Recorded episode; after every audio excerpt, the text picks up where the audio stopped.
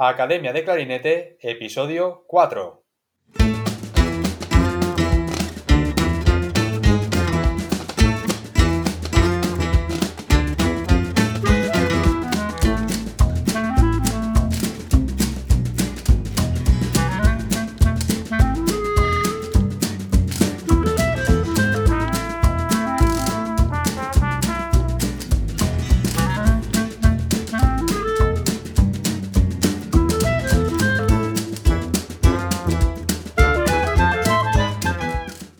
Bienvenidos a Academia de Clarinete, el podcast donde comentamos técnicas, noticias, consejos, entrevistamos a expertos y hablamos sobre todo lo relacionado con el clarinete.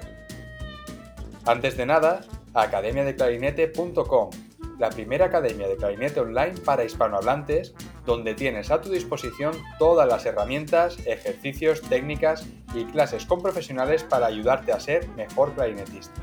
Hoy tenemos un episodio muy especial, donde entrevistamos a un invitado que muchos ya conoceréis. Cuando somos pequeños, nos imaginamos a qué nos dedicaremos de mayores. Y a medida que vamos creciendo, vamos encaminándonos a eso que más nos gusta hacer. Como él mismo ha comentado en alguna entrevista, fue fácil elegir este instrumento ya que su padre, también clarinetista y su primer profesor, tenía uno preparado para él en casa. El invitado de hoy tuvo que elegir a los 16 años entre la portería del Real Mallorca o dedicarse profesionalmente a la música. Puede que el Mallorca perdiese a un gran portero, nunca lo sabremos, pero lo que sí es seguro es que el mundo del clarinete ganó a un referente a nivel internacional y que tenemos la suerte de tenerlo hoy aquí en el programa. Y ahora sí, tenía muchas ganas de dar paso a nuestro invitado de hoy, Pascual Martínez Forteza, clarinetista de la Filarmónica de Nueva York, que se dice pronto, pero ahora veremos cómo ha sido su camino para llegar hasta aquí. Bienvenido al podcast, Pascual. Es un placer tenerte aquí. Igualmente, David, un, placer poder colaborar en, esta plataforma y, en la Academia de Clarinete. Eh, estoy encantado, realmente. Ahora, Pascual, cuando miras hacia atrás y haces un recorrido a tu trayectoria, ¿Creías que ibas a conseguir todo lo que has conseguido a día de hoy? Bueno, pues no, para nada, para nada. Eh, nunca me imaginé el, llegar a, poder tocar en una de las orquestas más prestigiosas o de mejor nivel que, existen en Estados Unidos o quizá en el mundo. Y, nada, para nada. Vamos, cuando yo era pequeño, yo crecí en Mallorca, en una isla donde había muy pocas posibilidades, la verdad, en ese momento gracias a Dios ahora ha cambiado todo y hay eh, la educación y los conservatorios son mejores y hay, hay orquestas jóvenes y un montón de, cosas que puedes hacer, pero en mi época había muy poca cosa y nunca me imaginé, por supuesto, el, terminar eh, trabajando donde estoy. Y tú cuando empiezas a trabajar en la Filarmónica de Nueva York, este fue tu tercer trabajo en orquesta. Primero empezaste muy joven en la Orquesta Sinfónica de las Islas Baleares y más adelante, en el 98, empiezas durante tres temporadas tocando en la Sinfónica de Cincinnati. ¿Qué destacarías de tu paso por estas orquestas y cuál es tu mejor recuerdo estando en ellas? Bueno, pues eh, a ver, para mí, el, sobre todo el, eh, mi primer trabajo, que de hecho fue mi primera audición, yo tenía 18 años cuando, cuando quedó una plaza vacante en la Orquesta Sinfónica de Baleares, que la orquesta era bastante nueva. En la isla existía una orquesta que era como semiprofesional durante muchos años, pero en el año, en el año 89 se formó la Orquesta Sinfónica de Baleares como la conocemos hoy en día en, plan profesional y dos años más tarde el, segundo clarinetista que estaba en la orquesta se marchó a otra orquesta, quedó vacante y justo yo tenía 18 años recién cumplidos casi, o sea, eh, ya me podía presentar a unas audiciones y pues lo intenté me preparé y, la sorpresa fue el, que me ofrecieron el, seguir trabajando en la orquesta. que para mí fue, pues, o sea, un sueño no más, porque, a ver, la orquesta de mi ciudad, eh, pues es la orquesta con la que crecí, mi padre era el clarinete solista de la, orquesta, yo llevaba desde, pues nada, desde que nací básicamente escuchando eh, música a través de la Orquesta Sinfónica de, Mallorca, de, Palma, entonces el entrar a formar parte y el tocar al lado de mi padre, pues fue una, una cosa increíble para mí, una experiencia que yo creo que gracias a eso estoy donde estoy, un poco, ¿no? Porque, porque pues, mis primeras sinfonías de Beethoven, de Brahms, las toqué con la Orquesta Sinfónica de, Baleares y fue donde realmente aprendí a cómo funciona una orquesta, cómo se toca en orquesta. Y para mí fue un aprendizaje y un, crecimiento al ser tan joven muy grande. Entonces luego sí surgió la, la, oportunidad de irme a estudiar a Estados Unidos, que fue lo que hice. Luego llegué a la orquesta de Cincinnati y también, también porque en Cincinnati la verdad es que lo que noté fue, o sea, el nivel, el nivel de la orquesta era infinitamente superior a lo que yo estaba acostumbrado, obviamente. Sí, sí, sí. Y, también yo tenía 25 años cuando llegué a Cincinnati. Además tuve la, la, grandísima suerte de poder trabajar con Jesús López Cobos, que era el director titular en esa época en la orquesta de Cincinnati, un señor que conoceréis todos, ¿no? Español, que me trató increíblemente bien, o sea, era casi como si fuese mi, mi, padre en Cincinnati, porque pasamos mucho tiempo juntos y tuvimos una, una, muy buena relación. Entonces también, o sea, para mí fue también un, un periodo de, aprendizaje, pero sobre lo que yo ya sabía y sobre lo que había estudiado. Y me ayudó muchísimo, pues, pues el, conocer cómo funcionan las orquestas en Estados Unidos, que es muy diferente a España, y, también un poco, pues sí, gracias a, esos dos pasos estoy donde estoy en la Filarmónica de Nueva York. Yo sé que si no hubiese pasado por, esas, por esos años de trabajar profesionalmente, pero a la vez eran un poco de aprendizaje, no estaría en la Orquesta Filarmónica de Nueva York, segurísimo. Ajá, una muy buena experiencia. Mm. Y Pascual, estando en Mallorca, claro, tú te encuentras en tu zona de confort, en casa, con tu familia, tus amigos, y de repente decides dar un giro a tu vida dispuesto a vivir el sueño americano y te vas a estudiar a Los Ángeles. ¿Qué te hizo querer dar ese paso? Bueno, lo que me hizo dar el paso, eh, bueno, yo lo que, lo que estaba diciendo, yo era muy joven y, y, cuando llevaba unos tres años en la Orquesta de Baleares, que tenía como unos 21 o así, pues me empezó a picar un poquillo el gusanillo de salir fuera, ¿no? A, estudiar, sobre todo a estudiar. O sea, yo no tenía, no tenía pensado ni planeado para nada quedarme a vivir en un país extranjero para nada. O sea, mi idea era irme a estudiar un par de años y luego volver, por lo que tú estás diciendo, ¿no? Era mi zona de confort. De hecho, el, eh, la sala de ensayos donde ensayaba la, orquesta estaba a unos 4 o 5 minutos andando desde mi casa. O sea, imagínate, estaba al ladito del ensayo, era todo estupendo y maravilloso, facilísimo.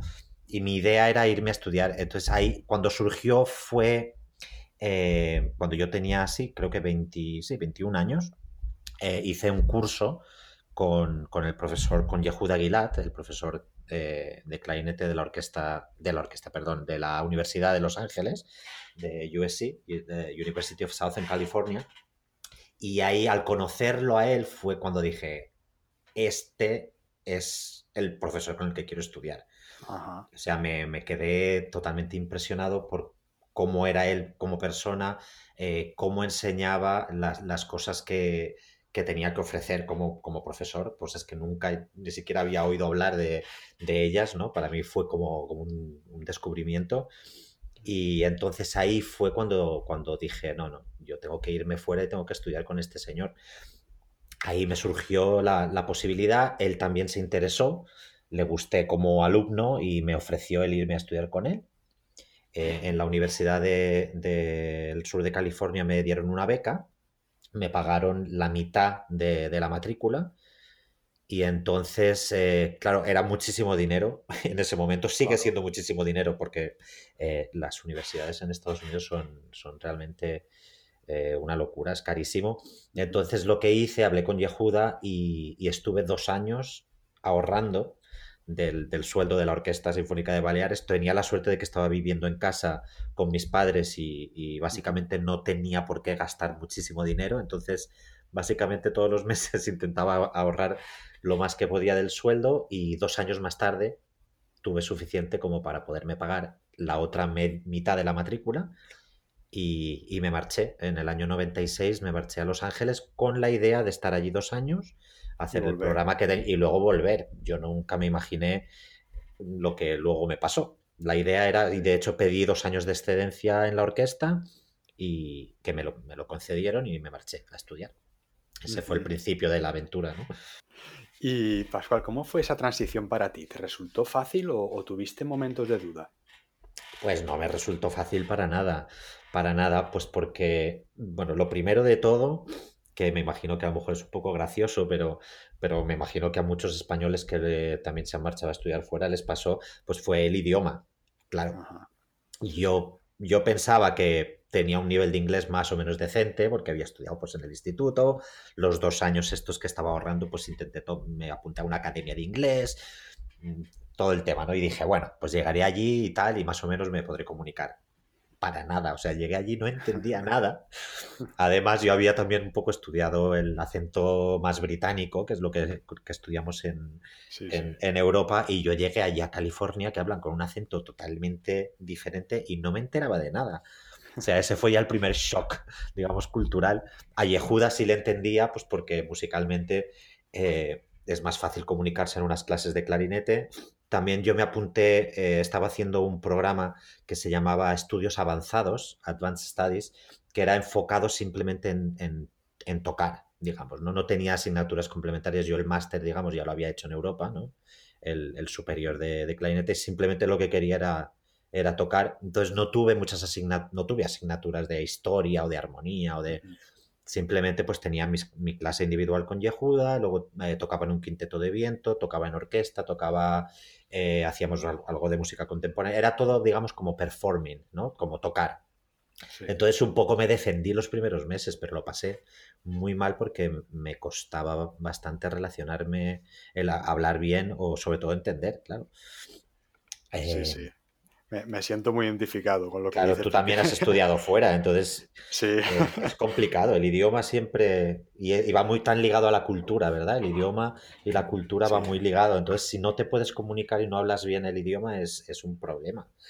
Entonces, yo recomiendo a la gente joven que se quiera marchar a estudiar fuera, ya sea país eh, de habla inglesa o alemán o francés, que intenten ponerse las pilas y hablar el idioma lo más correctamente posible porque es muy, muy importante. Sí, muy, muy buen consejo. Y, Pascual, mientras estabas estudiando allí, eh, en algún momento dijiste, guau, esto, ah, es, esto es demasiado para mí, prefiero volver a España, prefiero estar tranquilo en Mallorca. ¿Cómo lo viste? Em, bueno, sí, hombre, al principio, pues claro, con muchísima ilusión y te marchas con todas las energías para, para comerte el mundo un poco, ¿no? Digamos, eh, porque quieres hacerlo muy bien, pero sí que cuesta. Yo, la verdad es que tuve, tuve momentos bastante malos. Eh, te, cuento un poco lo, que me pasó. Y es que cuando llegué, cuando llegué a, Los Ángeles, empecé a, dar las clases con Yehuda y, yo recuerdo, vamos, clarísimamente, lo he hablado muchas veces con Yehuda, en mi primera clase, Yehuda me dijo, Pascual, no te preocupes, porque sé exactamente lo que voy a hacer contigo.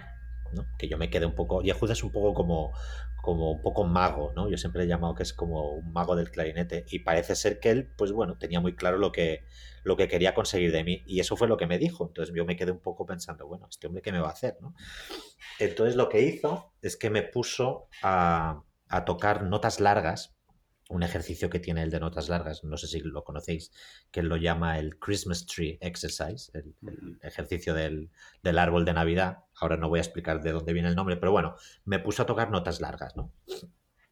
Y me dijo, eh, solo quiero que hagas notas largas. Y yo ya te diré cuando tienes que parar y empezaremos con otras cosas y tal. Y no me dejaba hacer otra cosa que tocar el ejercicio este de notas largas, ¿no? Vaya. Y entonces, claro, yo empecé una semana, dos semanas, tres semanas, pasó un mes, pasó más tiempo y me seguía, o sea, yo lo único que hacía durante una hora en su clase era tocar notas largas, durante una hora. Me gritaba, me, ponía en el suelo a tocar lo más fuerte que podía, bueno, me hizo un montón de, digamos, de cosas que, claro, poco a poco, pues yo me fui un poco hartando, ¿no? Porque, claro, yo decía, joder, yo he venido aquí a tocar ya llevaba tres años tocando en una orquesta profesional. Eh, y claro, bueno, me tuvo así seis meses. ¿Vale? Entonces, claro, cuando yo llevaba, claro, llegó Navidad, yo seguía haciendo notas largas, veía a todos mis compañeros que tocaban conciertos, tocaban, a mí solo me tocaba tocar notas largas, ¿no? Entonces llegó un punto, no es cierto, y lo, he comentado muchas veces, llegó un punto, yo no recuerdo cuándo fue, yo creo que antes de las vacaciones de Navidad, que claro, yo me, me planteé el volver, el, el volverme, y hablé con Yehuda y le dije, mire, Yehuda, yo esto no lo puedo aguantar más, yo llevo aquí cuatro meses, no me dejas tocar nada, y me, no es que le amenazara, ni mucho menos, pero le dije, mire, yo me estoy gastando muchísimo dinero y no veo que llegue a ningún sitio. O sea, y me, voy a volver.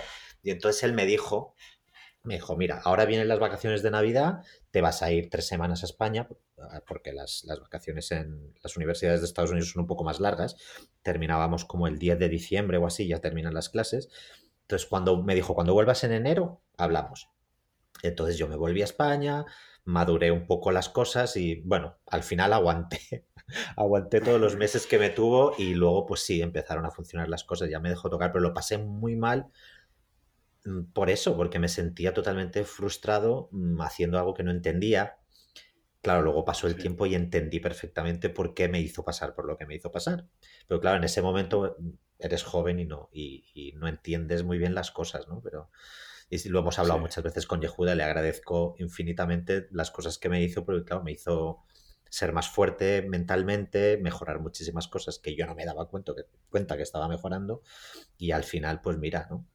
En poco tiempo pues conseguí un trabajo en, la orquesta de Cincinnati gracias a, lo muchísimo que mejoré eh, en el tiempo en que estuve con él. Sí, sí. Vaya anécdota y, vaya experiencia, ¿no? Porque es que me, pongo en tu piel y me imagino, claro, te, vas directamente a Los Ángeles con toda la ilusión del mundo y, piensas que vas a aprovechar tu tiempo allí, de repente te ves unos meses donde solo haces un ejercicio, ¿no? Sí, un ejercicio. Sí, sí. Y, pero bueno, como has dicho al principio, él tenía, él tenía un plan, un plan para ti. y, claro, eh, tenías que confiar en él y al final, mira, pues, pues dio resultado. Sí, sí, lo hice. Exacto. Sí, así y Pascual, eh, ya en el 2001 ganas la plaza de clarinete segundo en la Filarmónica de Nueva York, pero llevas varios años actuando como asistente de solista. Cuéntanos un poco el eh, porqué de esto. Bueno, eh, bueno, eso surgió. Yo entré, como dices, en el 2001, vine aquí a Nueva York y como segundo clarinete. El, el, primer, el solista de la orquesta era Stanley Drucker, clarinetista que todos conocéis, leyenda, leyenda de, la, escuela americana, digamos, estuvo muchísimos años en la orquesta, 62 de hecho. Eh, bueno, lo que pasó es que, claro, eh, él se jubiló o dejó la orquesta en el 2009 y estuve ocho años tocando con Stanley a, su lado, ayudándole eh, y haciendo el trabajo de segundo, de segundo clarinete. En el 2009 él se jubiló. Entonces, no es fácil cubrir una plaza eh, de, solista en ninguna orquesta, pero y menos es en ese momento, cuando Stanley se jubiló, que era como, digamos, la leyenda de la orquesta, el encontrar otro clarinete pues nos costó básicamente seis años. Estuvimos haciendo pruebas, eh, no ganó nadie en las audiciones, luego estuvimos probando gente. Lo que pasó es que, claro, alguien tenía que hacer ese trabajo. Entonces, el clarinetista que estaba de asistente de solista, que en ese momento era Mark Nucho, que ahora está en la orquesta de Houston, le pasaron de principal, como digamos acting principal, que es lo que dicen aquí, y yo, que era el segundo, me pasaron a asistente de solista y, requinto, que es la plaza que estaba desarrollando Mark Nucho, pero a él le pasaron de, de principal. Entonces, por eso estuve unos años haciendo ese trabajo, hasta que, bueno, seis años concretamente, hasta que llegó Anthony McGill a la orquesta, que es nuestro solista ahora, lleva cinco años en la orquesta.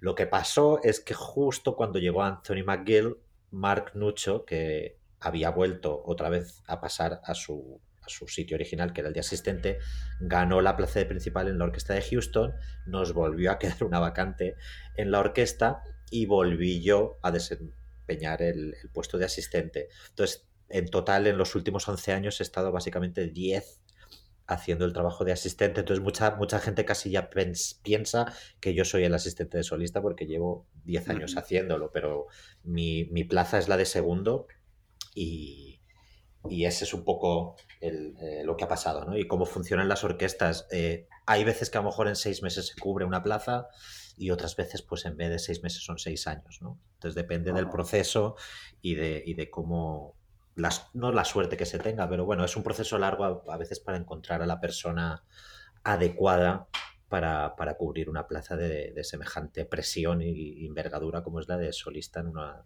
en una orquesta de las top. Exacto, sí, sobre todo cubriendo la plaza de un clarinetista con esta trayectoria, ¿no? Exacto. Que, Stanley Drucker. Que como anécdota, el otro día, eh, leyendo su biografía, vi un dato curioso y es que le dieron un, premio récord de récord Guinness a la carrera más larga como clarinetista tocando en una orquesta. Y me llamó muchísimo la atención. Eso se lo dieron en su último concierto con la Filarmónica. Eh, el, día, el día que oficialmente se jubilaba, vinieron unas personas del, del Record Guinness y en, en medio del en el descanso del concierto, de hecho, le hicieron pues con un pequeño homenaje y tal, y le sacaron como un cuadro con su diploma, como si la persona, como así. Él entró en la orquesta con 19, 18, 19 y se jubiló con 80. Madre mía. O sea, son prácticamente 62 años trabajando en el mismo sitio. Es algo impensable hoy en día, yo creo. Es que no, creo que se repita algo así. Una leyenda. Una, barbaridad, sí. Sí. Y como un joven clarinetista como tú, con experiencia pero joven, se adapta a trabajar codo con codo con un clarinetista mucho más mayor que él y con esta trayectoria. Bueno, pues hombre, yo con, con Stanley eh, la verdad es que me llevé muy bien.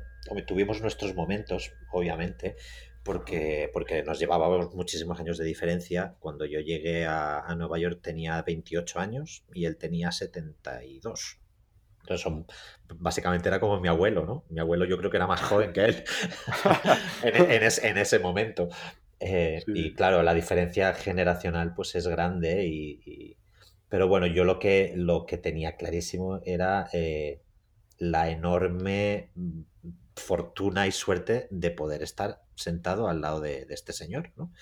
Entonces, mi, yo, vamos, mi respeto y mi admiración era tan grande, porque, a ver, había, le había visto tocar en televisión y tenía sus discos y el encontrarme sentado al lado de él era algo que, uf, increíble. Entonces, a pesar de a lo mejor había algunos momentos en los que algo que me dijo o algo que hizo no, no me gustó, o también me imagino que a él le ocurría lo mismo, pero mi respeto era tan, tan grande que, nunca me llevé, nunca tuvimos ningún problema. Eh, y intenté adaptarme y aprender de él lo más, lo más, lo más que puedo. Y me sigo acordando muchísimo de, muchísimas cosas que él me comentó, que me dijo y que compartimos, claro. ¿Y qué nos puedes contar sobre tu periodo de trial? ¿Te lo puso fácil o fue difícil? pues ahora sí que te puedo contar una, anécdota, bastante buena de lo que me pasó con, con Stanley justo en la, primera semana en la, que, en la que toqué con la orquesta. O sea, eh, después de, las audiciones, eh, yo oficialmente gané la audición y la orquesta me ofreció el quedarme una semana eh, tocando con la orquesta porque me querían escuchar con la orquesta, no, no, podían, digamos, darme la plaza sin saber cómo yo funcionaba en la orquesta, simplemente con la, con la audición. Entonces, eh, me quedé justo la semana, la semana siguiente a las audiciones, tenía libre en la orquesta de Cincinnati y me quedé en Nueva York y toqué con ese programa con la orquesta. Entonces, bueno, llegué al primer ensayo, claro, emocionadísimo y nerviosísimo, como os podéis imaginar, y sentado al lado de Stanley Drucker en medio de la orquesta y empezamos a ensayar. Eh, me acuerdo que era la segunda sinfonía de, Schubert. Eh, sí, de Schubert. Entonces em, empezamos a tocar y, Stanley eh, empezó a meterse conmigo desde, vamos, desde el primer minuto del, ensayo a decirme mm, estás alto, eh, aquí estás bajo, eh, aquí estás tocando demasiado fuerte, aquí demasiado flojo, luego has entrado demasiado pronto, eh, no retrases. O sea, estuvo todo el ensayo metiéndose conmigo. ¿no? Madre mía. Claro, y yo, pues imaginaros, claro, yo estaba, pues bueno, un poco nervioso, pero llevaba años tocando en la orquesta, conocía la pieza y yo pensaba, hombre, tan mal, no lo estoy haciendo, ¿no? bueno, así pasó el primer ensayo. claro, yo me estaba pues preocupado, decía, joder, este señor o es súper exigente o es que le caigo mal, no sé, bueno, continuaron los ensayos y él siguió así, o sea, mal, al final ya como que me hablaba con, de malas maneras, tal, pasaron dos días y luego, eh, ya cuando nos estábamos acercando al, al concierto, dejó de hablarme. Directamente no me hablaba, o sea, yo me sentaba por la mañana al ensayo, le decía buenos días, tal, o sea, ni me contestaba.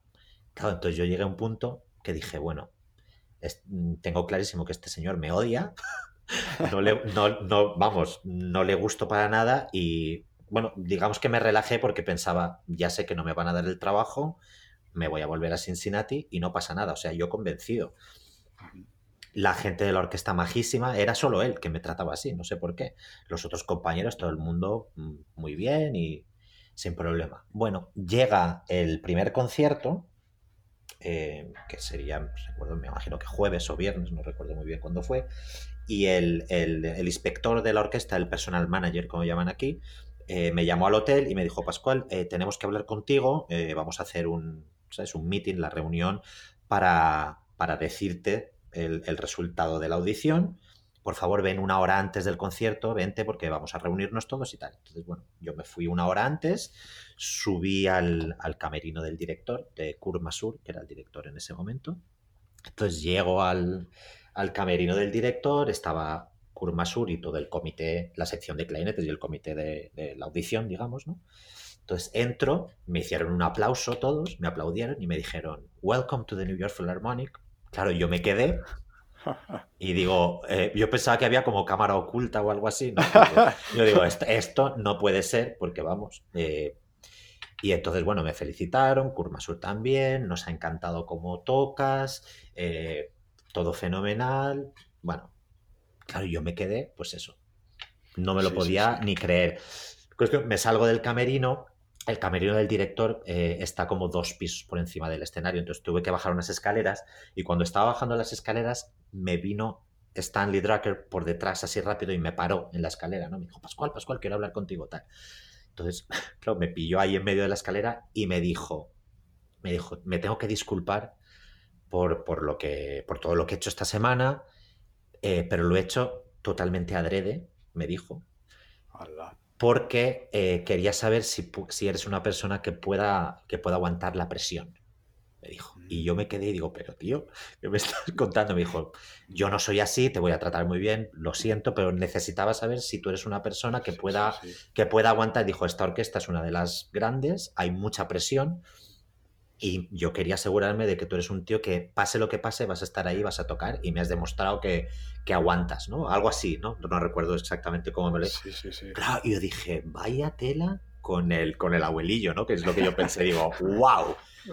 Y así fue, y a partir de ahí la verdad es que nos, nos llevamos fenomenal eh, durante los ocho años en los que estuve tocando a su lado. Pero fíjate, ¿no? Un poco la mentalidad de, Stanley, ¿no? De, intentar encontrar una persona en la que pudiera confiar al 100% de que aunque hubiese nervios o hubiese presión, pues no le iba a fallar. Y bueno, mira, tuve la suerte de que me imagino durante esa semana que estuve allí no le contesté ni le armé yo tampoco ningún, ningún pollo, pero la verdad es que me trató fatal. Pero bueno, lo que te digo, tenía tanto respeto y tanta, y tanta admiración por él que, no fui capaz de, ni de abrir la boca y contestarle y a lo mejor fue eso un poco lo que, lo que me dio la oportunidad de luego trabajar en la orquesta. Pues, pues esa fue La, anécdota. Menos mal que duró solo una semana la situación esa. Imagínate que llega a durar un mes, ¿sabes? No, no, no. Me muero, vamos, me muero. bueno, Pascual, vamos a hablar ahora un poco eh, dentro de la sección de, clarinetes de la orquesta. Cada uno tiene, tiene un rol, ¿no? Tenemos al clarinete principal, al segundo, y si la pieza lo exige, pues puede haber incluso clarinete bajo, requinto o más clarinetes. Y muchas veces nos fijamos mucho en el papel del principal, porque es el que suele tener los solos. Pero el papel de un buen clarinete segundo es importantísimo, ya que puede hacer que un clarinete principal suene aún mejor y hacerle brillar. ¿Qué piensas de esto? Sí, estoy totalmente de acuerdo. Eh, claro, sí, normalmente, claro, los, que tienen los solos y, lo que realmente resalta eh, dentro de, la orquesta pues son los, los solistas o los, principales de cada sección, sobre todo de vientos eh, y de metal. Pero sí, hombre, si, si hay una persona que toca muy, muy, muy bien como solista, pero tiene un segundo clarinete al lado que desafina o que no, no sabe cómo tocar en, ese puesto, puede influir a que, que la, el, producto final de, de sí, de, la orquesta pues, pues sea mucho peor. Es muy, muy importante. Yo siempre digo ¿no? que si los, los grandes, grandes eh, clarinetistas eh, de la historia son tan grandes porque han tenido un muy buen segundo tocando, o una muy buena sección, no solo el segundo, eh, tocando a su lado, porque si no es, es imposible. Es muy importante, sí. Sí, sí. Y como tú has tenido la oportunidad de tocar tanto de segundo como de asistente de principal, ¿qué, diferencia supone para ti tocar en una posición o en otra? Eh, bueno, pues sí, es, muy diferente. Obviamente, si estás tocando de primer, de primer clarinete en una orquesta, eh, digamos que estás un poco al, a, cargo. Está claro que la interpretación viene dada por el director. Eso, eso es lo primero, ¿no? Entonces, eh, todos los músicos de orquesta tenemos un poco que, seguir las indicaciones del director, para eso está, obviamente. Pero si estás tocando de, clarinete principal, eh, puedes, tienes la responsabilidad un poco de liderar a tu sección y, de tomar decisiones, sobre todo en cuanto a fraseo, a, incluso a, dinámicas, volumen, ¿no? lo fuerte o lo flojo que quieras tocar, es un poco tu responsabilidad eh, y tienes que llevar la iniciativa mucho, ¿no? Y tocar con mucha personalidad. Eh, cuando, cuando estás tocando de segundo, no tienes esa responsabilidad. Tu responsabilidad es el reaccionar lo más rápido posible a lo que esté haciendo tu, digamos, tu compañero, que es el que está liderando la, la, sección. Entonces, es para mí, he tocado muchos años de segundo y lo voy a seguir haciendo. Es muy importante eh, el, no tener ego. Eh, el ser una, o sea, ser una persona en el que, hombre, tú puedes tener tus ideas y tu, eh, y tener muy claro cómo quieres que una, interpretación funcione, pero en el momento en el que estás sentado tocando de segundo, te tienes que olvidar de todo eso y tienes que reaccionar a lo que estás escuchando. Y, no tener ningún tipo de ego y, digamos, seguir, seguir un poco lo que, lo que está ocurriendo. Y, pero por supuesto con personalidad y con. y no dejándote ir totalmente, ¿no? Eh, pero es muy importante eso. Cuando estás de primero no necesitas tener esa cualidad tan marcada, porque tienes que liderar. Entonces, no es que tengas que ser más arrogante, pero, pero tienes que tener una, personalidad un poco más marcada. No sé si se entiende bien lo que, lo que estoy explicando, pero... Sí, sí, sí.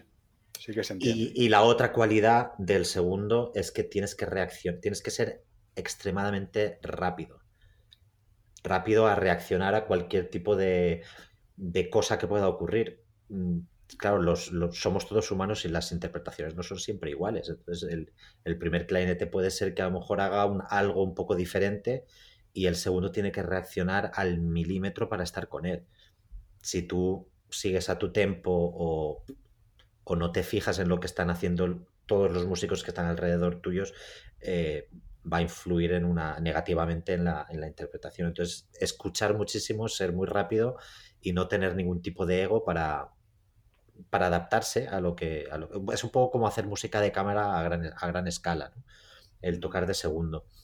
Y es una cualidad que, hombre, tienes que tenerla innata, yo creo, un poco, eh, pero por supuesto se aprende con el tiempo. Cuanto más practiques, mm, mejor, mejor te van a salir las cosas. Y personalmente, Pascual, ¿tú cómo te encuentras más cómodo? ¿Tocando de segundo, de principal o te gusta intercalar? Es una pregunta buena. La verdad es que yo he pasado tantísimos años tocando de segundo en la orquesta de Baleares junto a mi padre. Alguna vez tuve oportunidad de tocar de primero, pero era muy joven. En Cincinnati también mi plaza fue de segundo clarinete. Eh, estuve un año tocando de asistente y tocando de primero también porque hubo una vacante. Y luego en Nueva York, o sea, pasé tantos años tocando de segundo que yo pensaba que estaba más a gusto tocando de segundo que de primero. Cuando tocaba de primero me costó un poco, ¿no? Pero bueno, con lo que os he contado antes, llevo casi 10 años haciéndolo ahora. Entonces, también me encuentro, estos años me he encontrado muy cómodo haciendo el trabajo de, primero cuando he tenido que hacerlo y tocando el requinto y aprendí muchísimo a lo que estaba diciendo, a tomar esas decisiones que antes no estaba acostumbrado, a tocar con más personalidad, a tocar, liderar un poco la sección. Em, entonces, en este punto de mi vida y de mi carrera y de la experiencia que tengo, yo creo que me encuentro cómodo de las dos maneras. La verdad, eh, he disfrutado mucho tocando de, primero los años que lo he hecho y me encanta y me apasiona tocar de segundo. Disfruto muchísimo de las, de las dos maneras, la verdad. Tengo suerte. Sí, sí. Y Pascual, hace unos años tuviste la oportunidad de colaborar con la Filarmónica de Berlín. Eh, ¿Para ti fue un sueño hecho realidad?